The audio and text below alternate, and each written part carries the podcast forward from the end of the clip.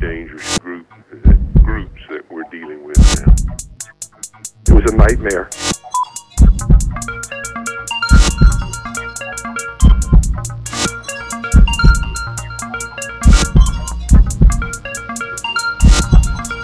DJ Mail Magazine.